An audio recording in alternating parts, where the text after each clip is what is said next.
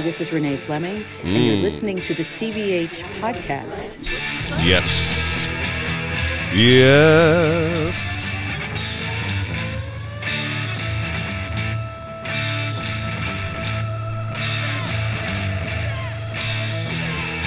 Yes. Oh, okay. All right. Enough of that. Good morning. Saturday, May 20th. You're listening to the CVH podcast. Uh, had an un- incredible experience. I'm gonna I'm gonna brag about this one. I'm gonna go ahead and brag about this one. Um, you know, we have to get work visas on occasion. Thank you, Michael. Exactly. We have to get um, uh, work visas to work in certain places, Italy being one of them. And uh, I'm going to be in uh, Arena di Verona this year to sing Aida um, quickly and quietly.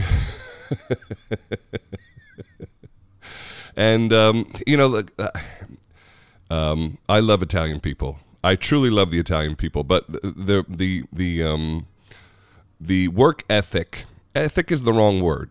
The the the work process is is um, is different than mine.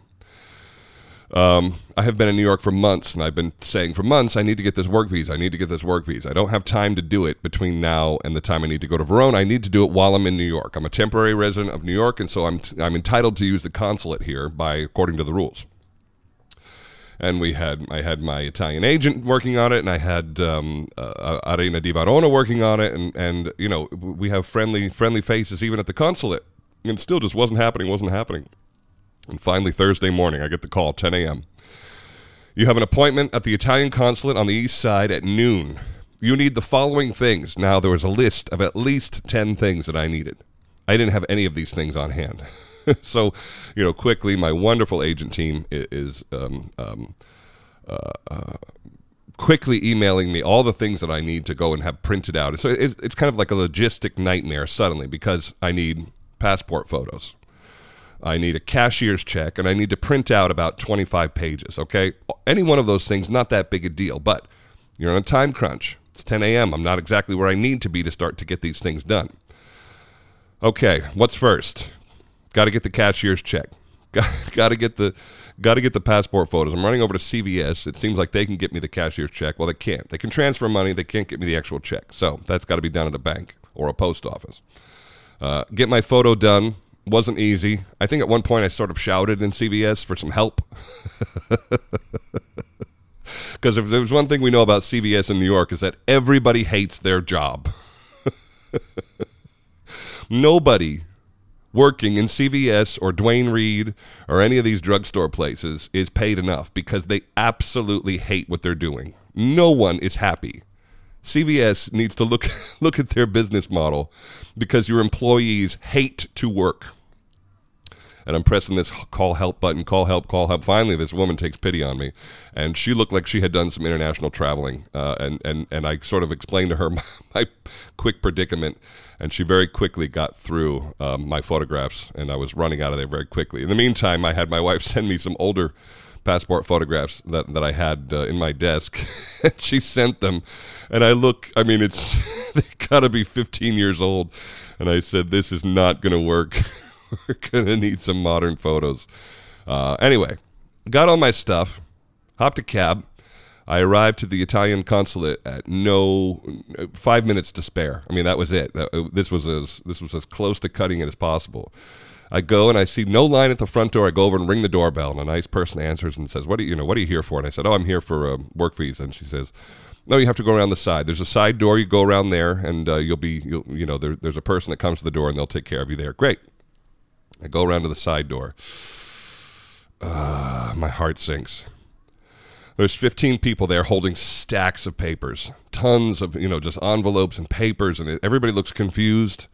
There's not a lot of organization. It's just sort of a mob. Every now and then, this half door. It's kind of it's a, it's a short door. It's a door that I have to duck, uh, you know, a foot underneath to, to, to clear. It's like a, it's like a four and a half foot door, five five foot door, maybe, maybe. And uh, you know, a, a, security guard opens it, and then everybody makes a push towards the door, and then she starts shouting everybody back, and she has a, a clipboard, and she's calling a few people in at a time, and I'm thinking, great, you know. She finally looks at me and she says, um, "Your name, sir?" And I said uh, Van Horn, I have a 12 o'clock. And she looked at the thing and she goes, hmm. I'm not so sure you do. I said, I, I'm I'm very sure I do, and I have a I have an invitation, you know, a personal invitation, and here's who I'm supposed to see. And and uh, she says, yeah, I'll, I'll be back, and closes that door again.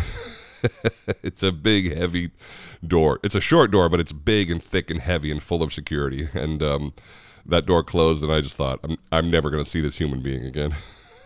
well, wouldn't you know what happened? I'm going to brag hard right now because sometimes great things happen and people help you, and um, and we should recognize those moments. Suddenly, a man that I had met two times previous uh, comes around the corner. He's not a very imposing figure, but it, you know, nice, nice guy, nice man. Walks right up to me, Mr. Van Horn, sticks his hand out. I'm, I, I'm trying to place him. I, I, rem- I know that I've met him. I, I can't say when and where. And uh, he says, um, you know, I won't tell you his name, but he says, um, I'm the uh, New York uh, Italian consulate, and uh, you know they told me you were coming, and and and uh, please let's go in. Oh my God, the special treatment.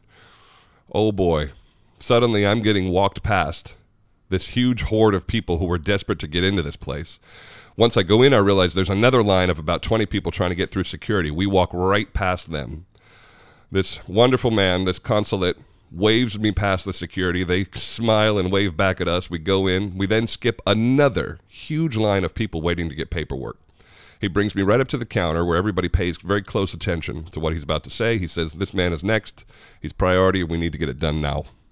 Oh my God. I mean, the relief that came over me, and this is just not, you know, you, uh, I realize, I believe me, I realize this is special treatment. I'm not trying to brag. This was just such a tremendous relief because the Italian fire alarm had been pulled. Like, you, you, you, you want a work visa? Now. Go now. Run.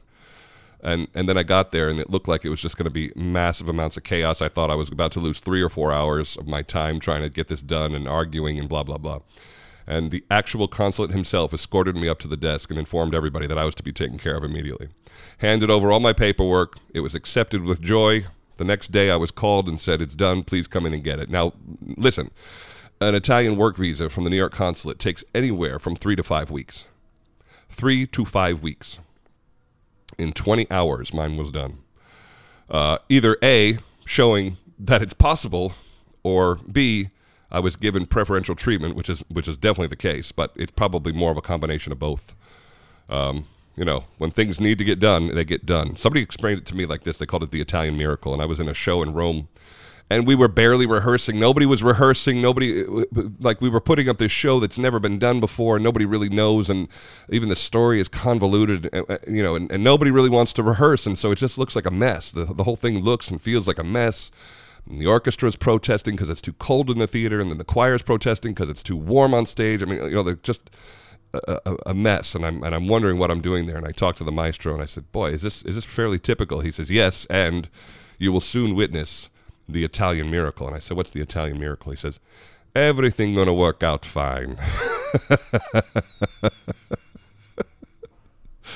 and he was absolutely right. Everything worked out fine, and it was the same thing with uh, with my with my Italian visa. Now I know opera singers are, are going to get special treatment. Most people trying to get work visas are young students you know, either getting their intern visa or student visa or work visa. You know, the, the, probably 99% of what they do is that. And so a very small percentage of, um, of visas uh, procured at this place are going to be, you know, this kind of specialty uh, performer visa. Uh, so I know, I know it was a, a more interesting thing for them to handle. Anyway, the Italian miracle happened again, and I am in possession of my work visa. Didn't have to pay extra, didn't have to do a thing. I certainly would have. I would have paid to have this expedited, uh, but it was not necessary. Um, yeah, that was that was an emergency, and I had a lot of help, and um, I I needed every second of that help from all those involved, and there were there were at least six people involved in getting that done, and uh, one in particular who um, who was my hero that day, and um, yeah um, that was interesting. I have come to my end uh, in New York this year. It's been a been a nutso time in New York. I got here right at the beginning of November, and um, you know took a took three weeks off to go to to go to Munich. But otherwise, it's been sort of continuous here in New York. Um, you know me, I like to do the numbers. Thirty Met performances, um, four concerts while I was here Tucker Gala, Art Bath, Verona 100, uh, 100th anniversary of Arena di Verona. Um, I went to three or four galas, you know, sang at a couple of these things. We did 18 podcasts for all you listening. 18 since November.